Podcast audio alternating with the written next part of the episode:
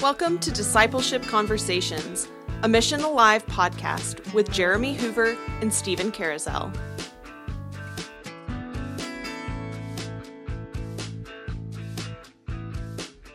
Welcome, everyone, to Discipleship Conversations. I'm Jeremy Hoover here with Stephen Carousel. Today, we have an exciting conversation with Steve Schaefer. Steve is involved with Mission Alive and helps to direct the Catalyze coach training that Mission Alive offers. And Steve is also a minister in Tupelo, Mississippi. Stephen, as always, it's a great conversation every time you and I get, get to talk with Steve. Uh, one of the things that most stuck out to me from that conversation is is uh, is and the reason it sticks out to me is it was one of the my biggest takeaways when I took the training with him, but he touches on it in this episode and that's the idea that that coaches aren't focused on solving people's problems for them but helping to create a framework within which the person being coached is able to think through their problems clearly and thoroughly and then able to take responsibility for finding their own solutions. And that when they do that they're able to find growth in doing that. Uh, what did you take away from the conversation so uh, uh, connected to that, and it's something that, again, like you just said, I took away from the training and still thinking about it as I go through coaching, and that is the self-emptying posture of a coach uh, to remove uh, my desire for a preferred income, the way uh, preferred income, preferred outcome of this person's life, how I want them to live, the things I want them to do, is to take that away, to set those aside, uh, and and let the spirit take control of the the conversation. That means I need to uh, set my preferences aside. So it, he uses the term kenosis or kenotic, and that comes from the, the Greek of, of this idea of, of self emptying. I'm going to be indifferent to this person's uh, choices, uh, but I'm going to focus on the structure of the conversation but that means taking my opinion out, and that's that's hard for me to do. And I think a lot of people uh, find the same thing. It's hard for me to withhold my advice, my preference for what they should do. So let's uh, get to the conversation and, and hear Steve talk for himself. Hello, everyone. We're here with another episode of Discipleship Conversations. And today, Jeremy and I are talking with Steve Schaefer of Mission Alive and uh, also of the Catalyze Coach Training uh, that Mission Alive does. Uh, Steve, welcome to the podcast. Hey, it's good to be here. Uh, tell us a little bit about yourself, what you do, where you are, uh, and uh, what coaching, what got you into coaching, since that's our topic for today. Yeah, well, I I wear many hats. I'm a full time minister in Tupelo, Mississippi. I work for Mission Alive as the director of coaching and discipleship. And um, what what got me into coaching, honestly, was probably 15 years ago. I began looking for a way to improve my ability to have conversations with people that didn't come across as me trying to change their mind, uh, came across more authentically to be able to relate to folks uh, in a way that honored them. And, um, you know, they didn't feel like they were getting a sales pitch of some kind or um, had to refute some advice I gave them or that kind of thing. What was that something you encountered just in your in the course of your work as a minister or in other ways?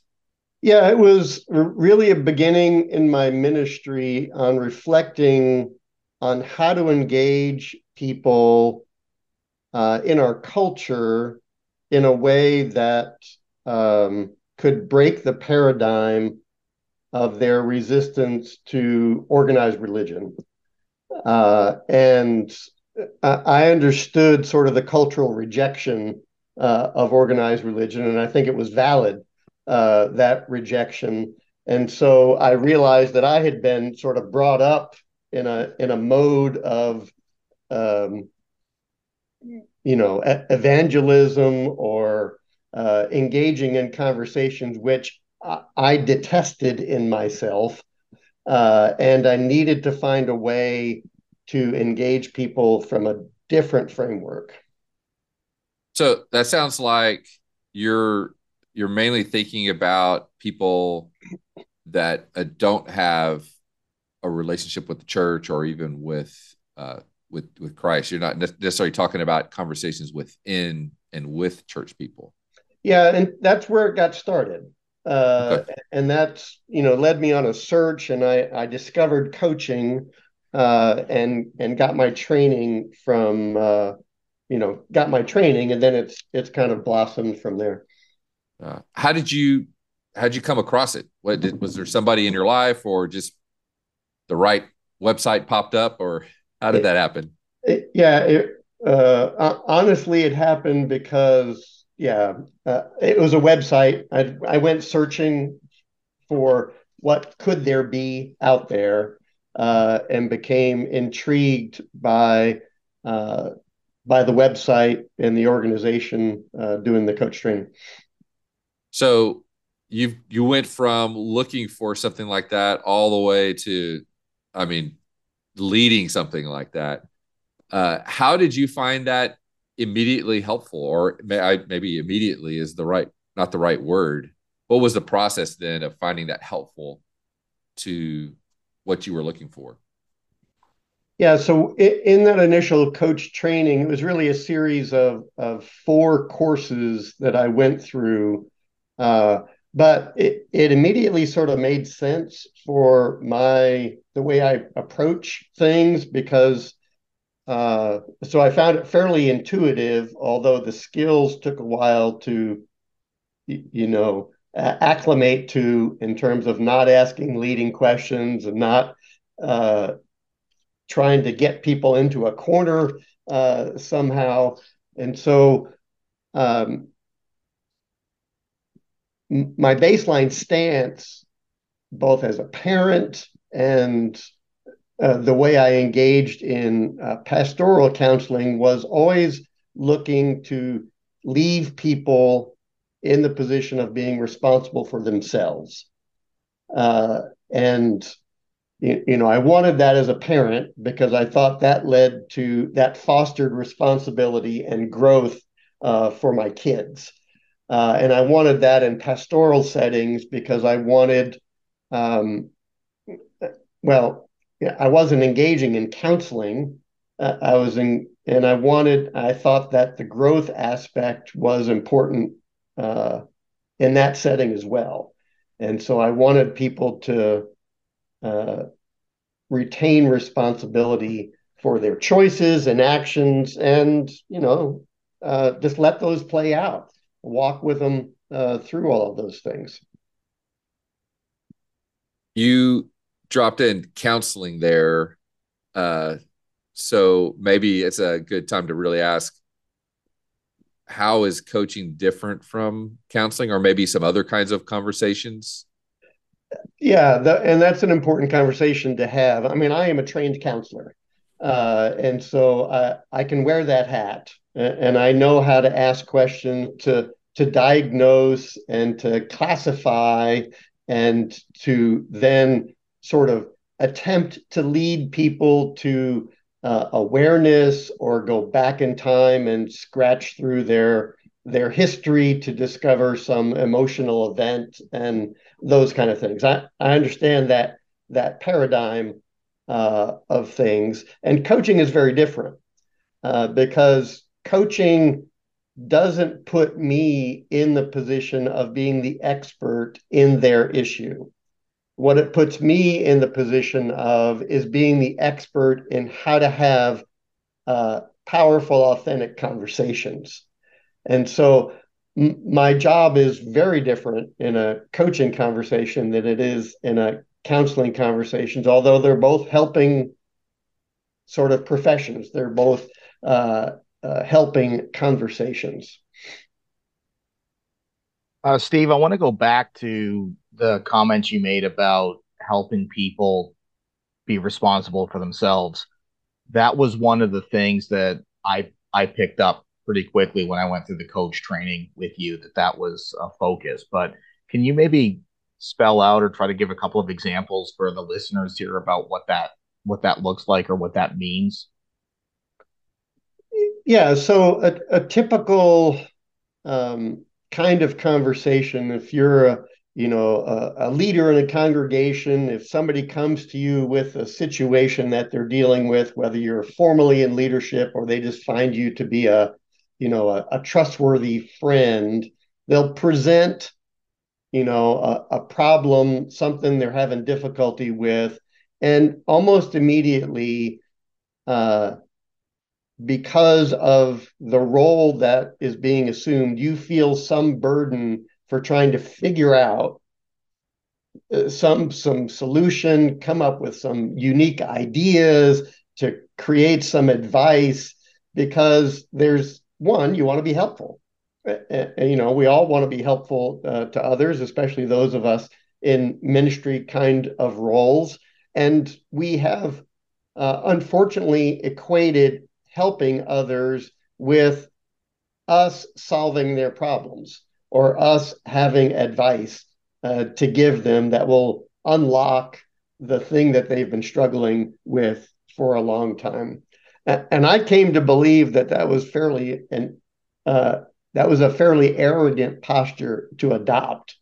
Uh, to have this notion that this person who's been struggling with something for some time, you know, whether it's been weeks, months, or years, uh, they've been applying all of their own ideas to try to figure out a path forward. And they've come to you saying, you know, I'm having difficulty having a path forward.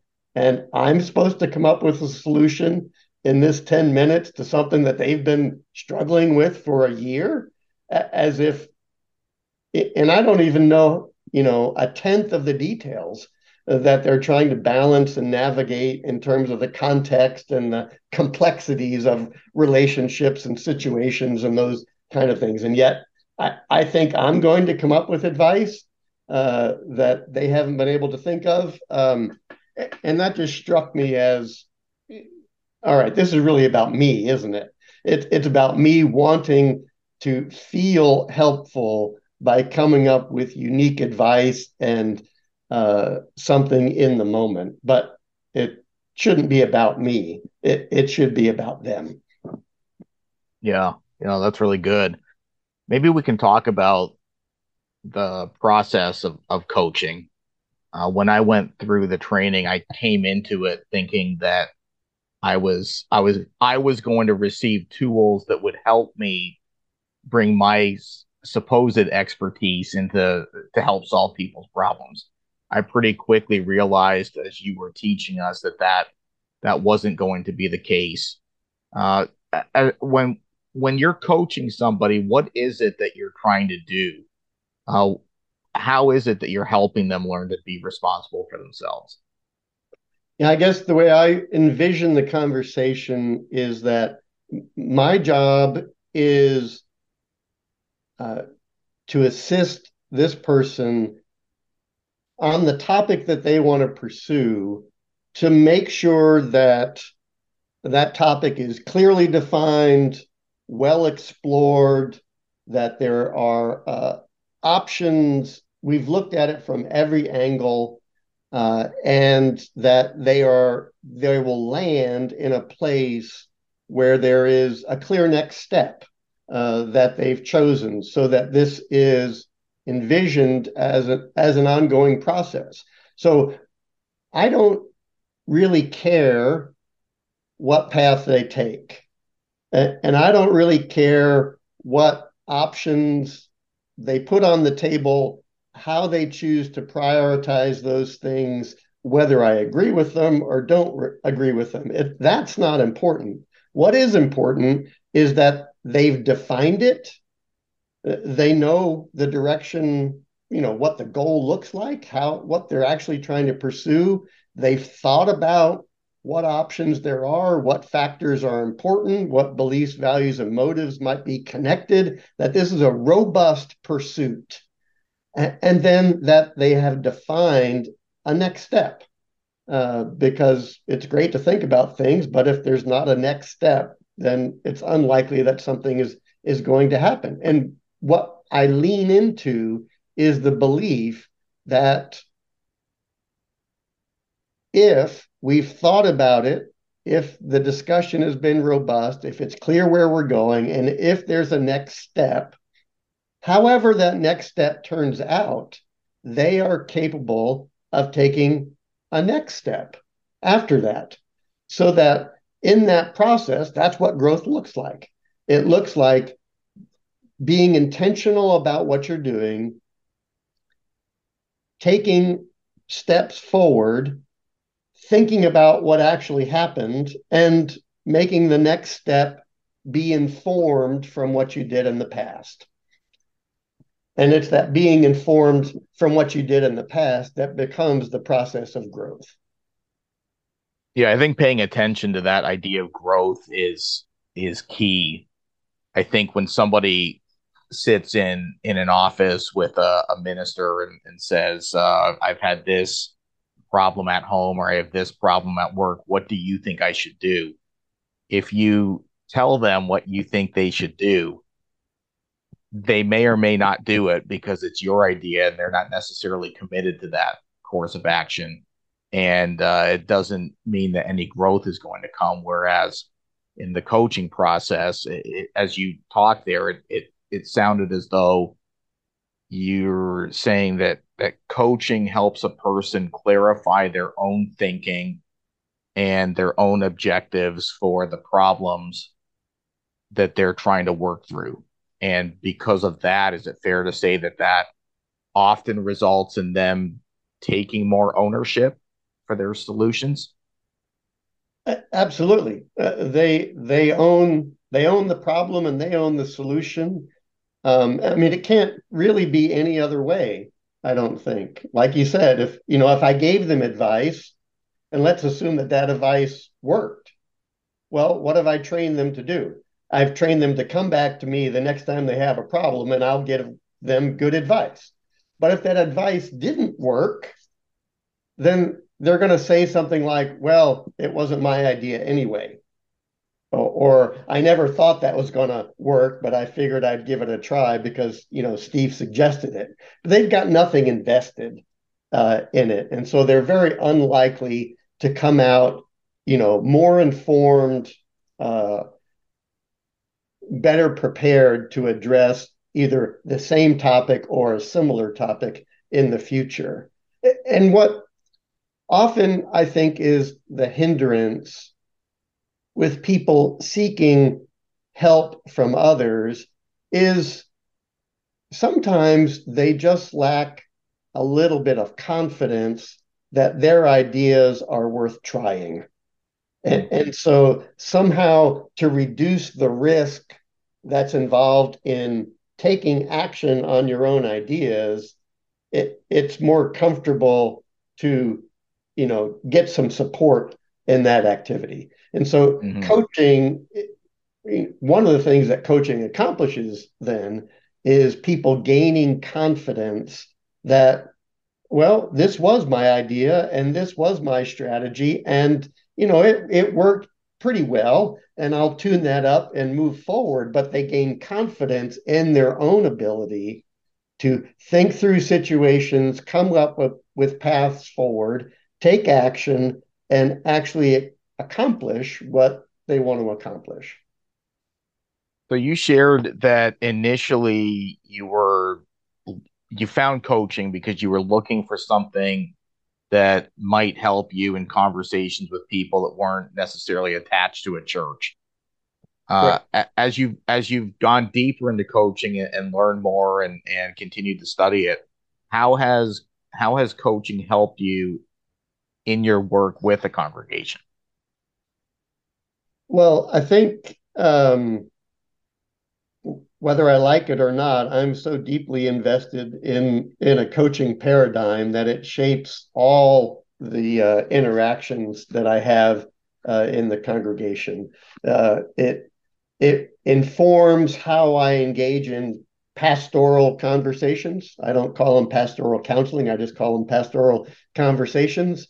Uh, you know, my first hat is going to be a coaching hat, uh, and uh, my my goal is to through that uh, empower and build people up to a place that they feel uh, you know confident and secure and they don't need to come back to me. But if they do that's fine. I'll just lead them through another coaching conversation. When i work with uh, ministry team leaders or i'm trying to develop leaders in the congregation uh, i try to adopt that coaching stance from the standpoint of structuring a process within a congregation where there may be requirements that there are goals, there are plans, there are things that are thought through, but I don't dictate what those goals, those plans, or the process of thinking through them looks like. So, like coaching, we may require there is a goal, and we have thought it through, and there will be next step actions I think of my role in the congregation as structuring the work rather than sort of leading and uh, guiding each and every uh, detailed element of that work. That's great. How does coaching help you? So I, I guess I, if you're having a pastoral conversation, so maybe it's a one-on-one situation, but then there there will also be times where maybe you're in an elders meeting or you're in a meeting with uh, a, a, group of leaders or uh, some kind of cross section of, of, the congregation, and it's not going to be uh, devoted to you coaching them. But how does your coaching background help you in those meetings to to help them sort out what they're what they're looking to do? Yeah, so I guess two things come to mind. One is it, it really kind of depends on what's my role in in that group gathering. Uh, you know, whether I'm in a role of responsibility and leadership or whether I'm just, you know, in the group. Um, if I'm just in the group, if I'm not trying to sort of uh, fulfill a function of leadership there, coaching trains you to ask good questions. And so you can ask powerful questions that are open. Uh, you can and and help navigate and structure the conversation without you know people having to posture or to create sides or to convince you of you know this position or that position. It it works really well uh, to try to de-escalate uh, the typical kind of interactions that can come up in a group where people are competing in the in the realm of ideas you know there's a there's a shared problem there's a shared pursuit that they're after and and people are throwing out ideas and you know and, and what do we do we go around and we try to convince people that this idea is going to be the solution and and the entire conversation is about what I call politicking. You know, we we've got an idea, we're going to promote it, I'm going to reinforce it. I'm, you know, I may if if things get really heated, I may start undermining what somebody else uh, said, and none of it is neutral, and none of it is really helpful for for solving the situation.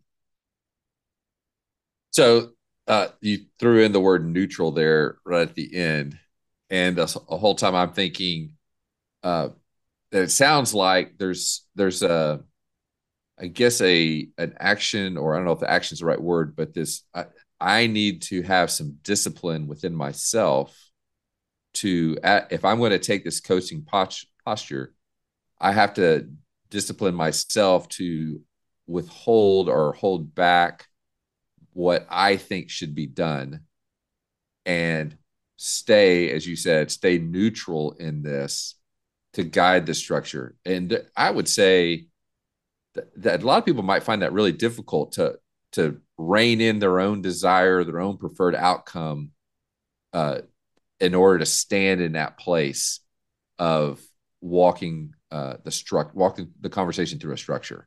How have you learned to uh, maintain that neutral position to hold back a desire for uh, your desire for a preferred outcome or or whatever it might be, even when you're you know it might be oh, easier for someone who's out here, but harder for things that you're right in the middle of that really affect you. How have you kind of held yourself back that way? Yeah, so it, the Catalyze coaching book, the subtitle is Kenotic Conversations for Growth and Change. And in that, that idea of kenosis, self emptying, is the theological paradigm that we wanted to put forward because there is the impulse and the desire in lots of conversations uh, of various kinds where somehow or another I want to benefit from this conversation. I want to have the advice, I want to have the idea, I want my proposal to be the thing that succeeds uh, in this session, whatever it is. I do have to let go of my desire to benefit uh, in some way from what's going on here and think more about the the overall objective.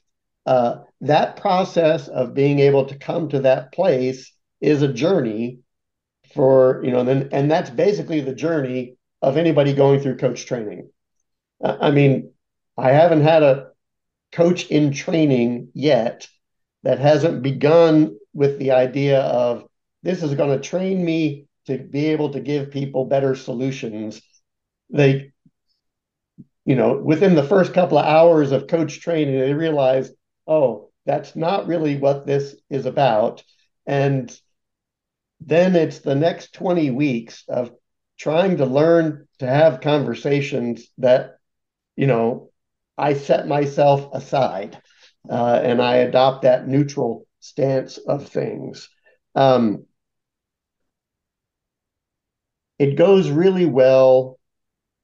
It blends and overlaps really well with the paradigm of discernment in decision making the the notion of being um, neutral, the notion uh, of being indifferent in a in a discernment posture is very similar to the kenotic posture in coaching. It, it's being able to explore and examine the situation without my opinion overarching uh, everything that's said or you know the the posturing that results and and that's why you know provocatively sometimes I say a dose of apathy is really helpful uh, when you're coaching in things. I've got to step away uh, from being too invested in a particular idea or approach, especially when it's connected to me.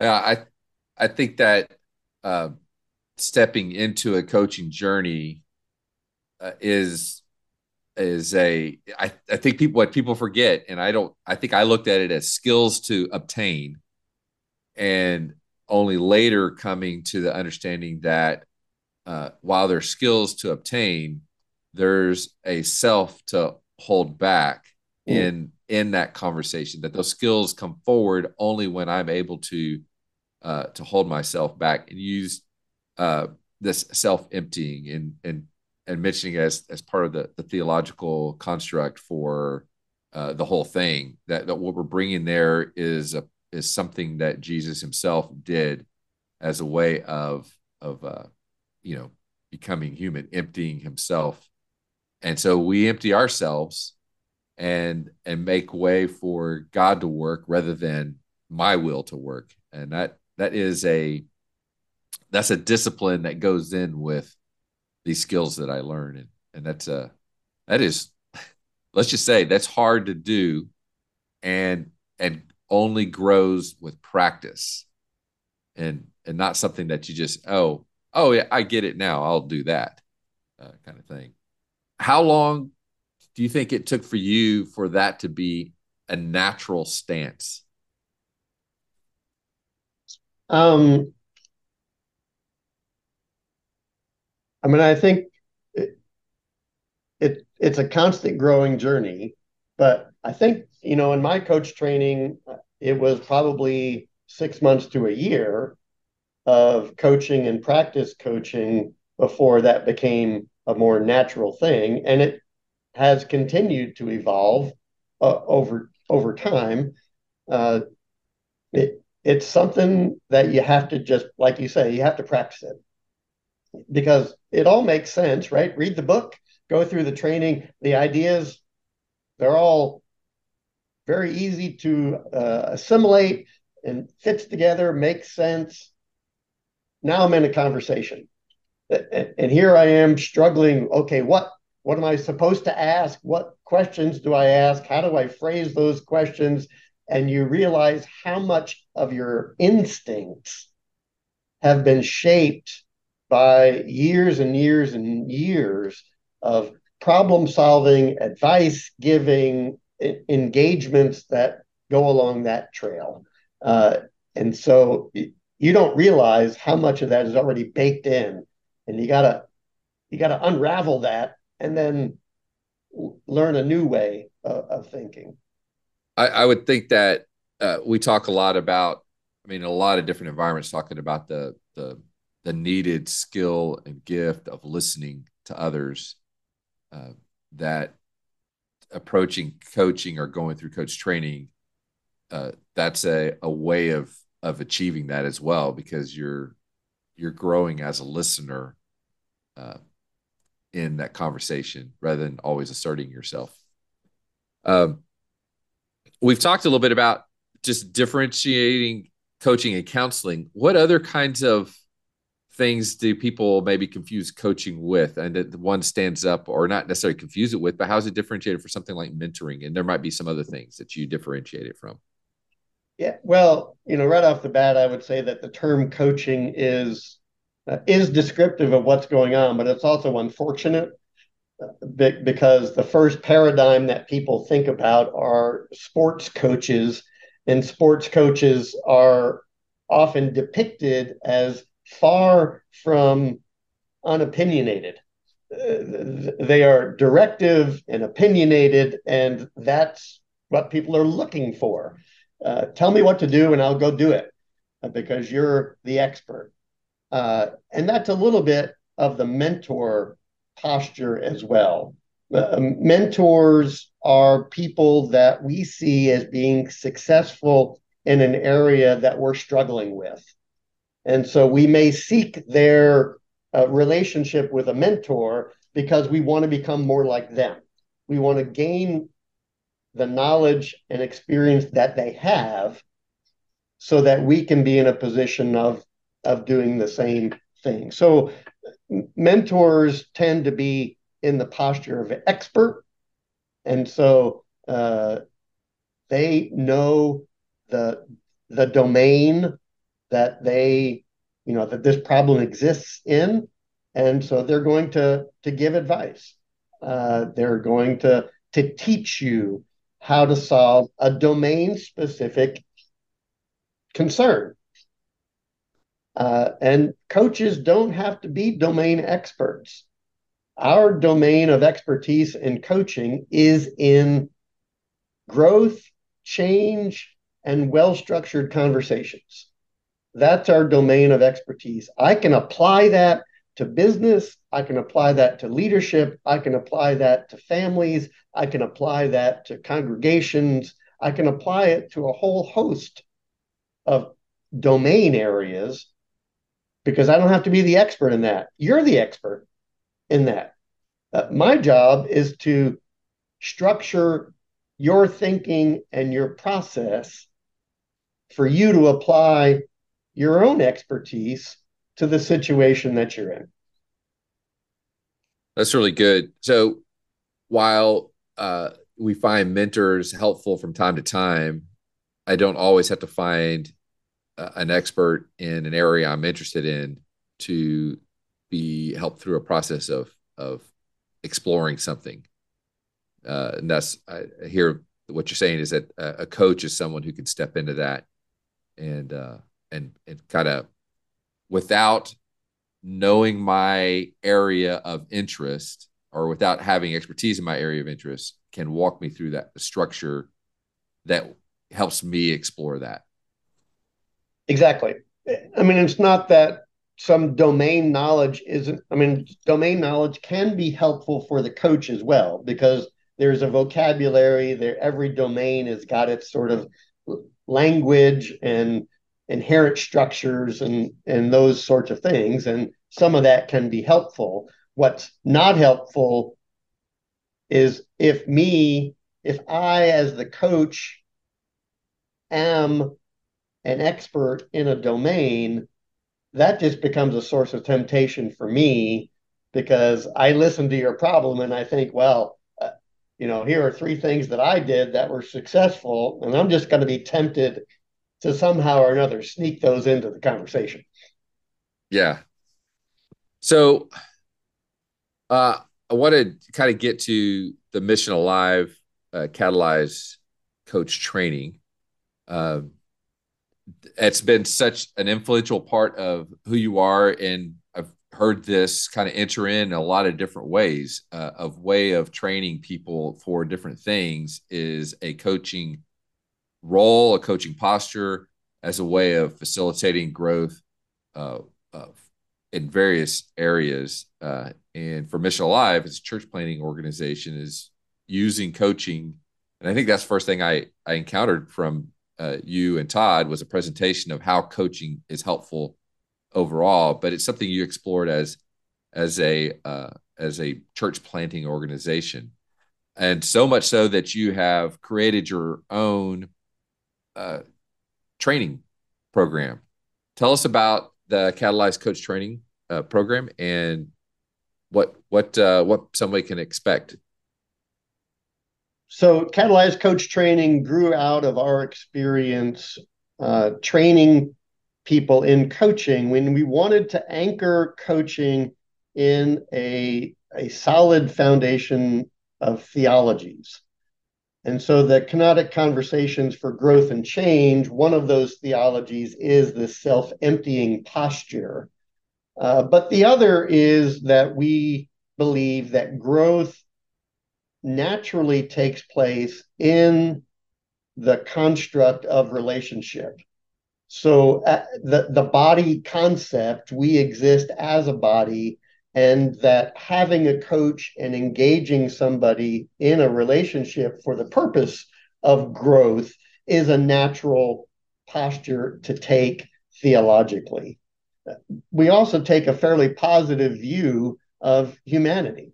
Uh, we we believe in the capability uh, of people, not the inherent incapability uh, of people, and so we we view the human situation from the standpoint of we're made human and God intended us to be human. And that informs some of the things we want to do in coaching, meaning being human is a good thing. But it does come with certain vulnerabilities. And we're all familiar with the vulnerabilities. It's just after New Year's, we all know the joke. You make a New Year's resolution, it lasts for a month, and it and then it goes away. Why? Because one of our human vulnerabilities is we are going to seek comfort and the easy path given a choice. And that's what informs catalyzed coach training to emphasize looking for specifics and details what we say in the training is any decision that's left unmade or unexplored will decrease the probability that something happens. So if I say something like, well, I want to start a new habit, you know, I want to start a new devotional habit and uh, reading my Bible, having a prayer time, etc., and we leave it there, it's very unlikely that tomorrow morning or whenever you imagined doing this, that you're actually going to start something new. you're going to have to make a decision of when. You're going to have to make a decision of where. What are you going to do in that 30 minutes? What are you going to do when you wake up late uh, in that time? Uh, how is your schedule vary through the week? And how are you going to accommodate? Those are all a lot of decisions. And to the extent that we don't make them, our comfort seeking least, you know, path of least resistant nature is going to kick in and change and growth won't happen. So those are the theologies that underpin it. So when we enter a relationship from a kenotic posture, I realize that my role isn't to solve the problem. The skills I need are skills to listen at multiple levels, both to the content, but also to the balcony kind of stance of what's going on in this conversation. I need the skills of being able to ask powerful, open, neutral questions that shape the direction of the conversation. And I need to know what it looks like in terms of, you know, what is a robust goal? What does it look like when something is well explored? What are some ways that we can explore topics without leading people in in that exploration. And healthy accountability is what is actually happening in a coaching relationship. Because healthy accountability is accountability where the other person retains control of what happens in that accountability relationship. So simply coming back session after session engaging in a conversation you know is for you, is in your camp, who is only partnering with you for you to achieve your own goals via your own strategies in ways that honor your own beliefs, values, and motives. It's all in your court. I'm not telling you what to do.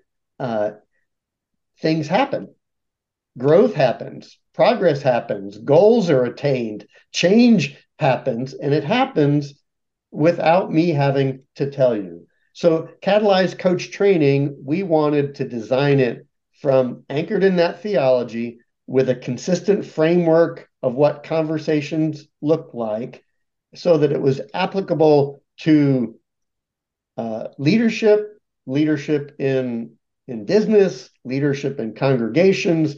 It was applicable to uh, missional engagement where we are trying to transform the world or engage in faith sharing kind of relationships or in leading new innovative faith communities and planting churches and dealing with volunteers and uh, engaging in the public or in a community transformation project of some kind. There, all of those postures are places where coaching skills uh, can pervade.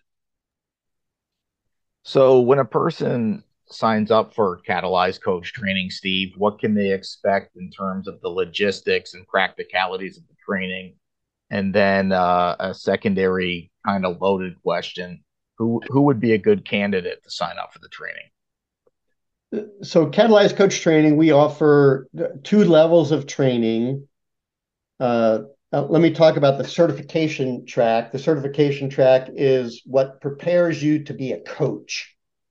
And so that training looks like there's, you know, there's going to be books and things that you read. We have a, a two and a half day lab where we we talk about the the foundations, the skills, the ideas associated with coaching, but also begin to think about what do those skills look like in actual practice how do I actually structure a conversation? How do I ask questions? How do I learn to listen differently? And then you're going to be practicing coaching. You'll have a peer partner. You will coach.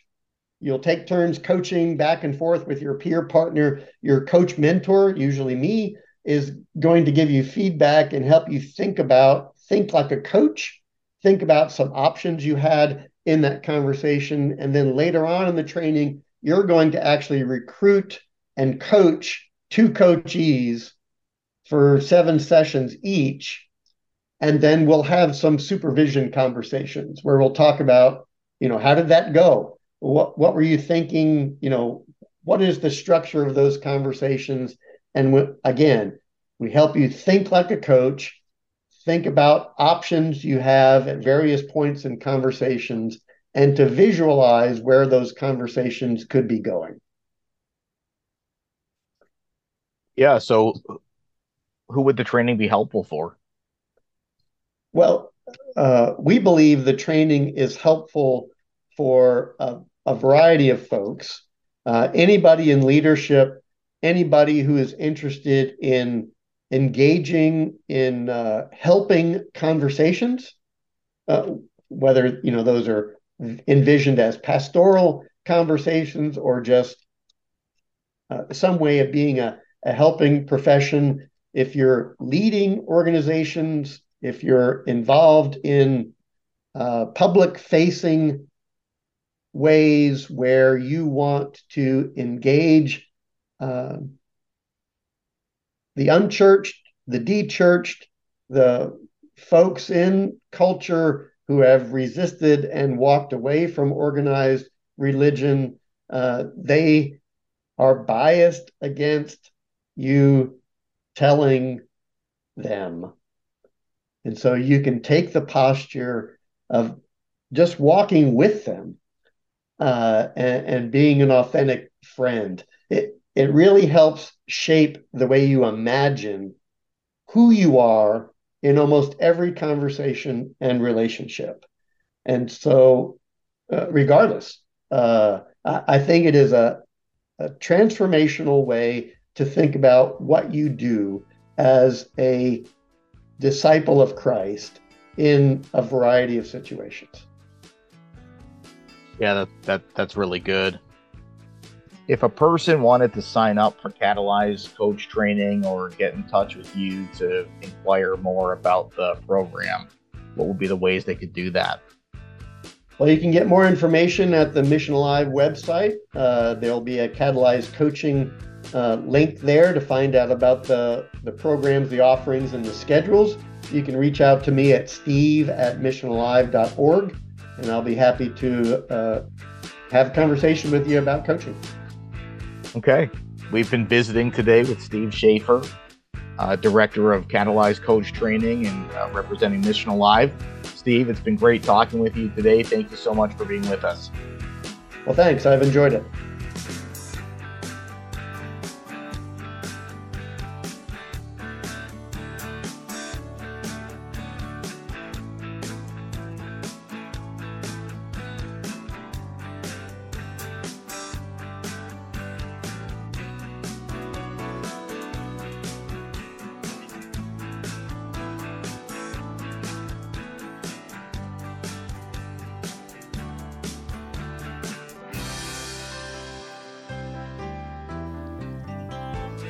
For listening to this discipleship conversation. We invite you to share this episode and tune in next time for another conversation. We also invite you to subscribe and rate the podcast through your favorite podcast app. We'd love to hear from you. Send your comments and questions to media at missionalive.org. Check out the episode show notes and learn more about the podcast and other Mission Alive media resources at missionalive.org slash media. Intro and outro music is by Audionautix.com. Mission Alive works to bring about the holistic transformation of marginalized communities through starting and renewing innovative churches that address the most challenging issues faced by their neighbors. Learn more about what we do and how to connect at missionalive.org.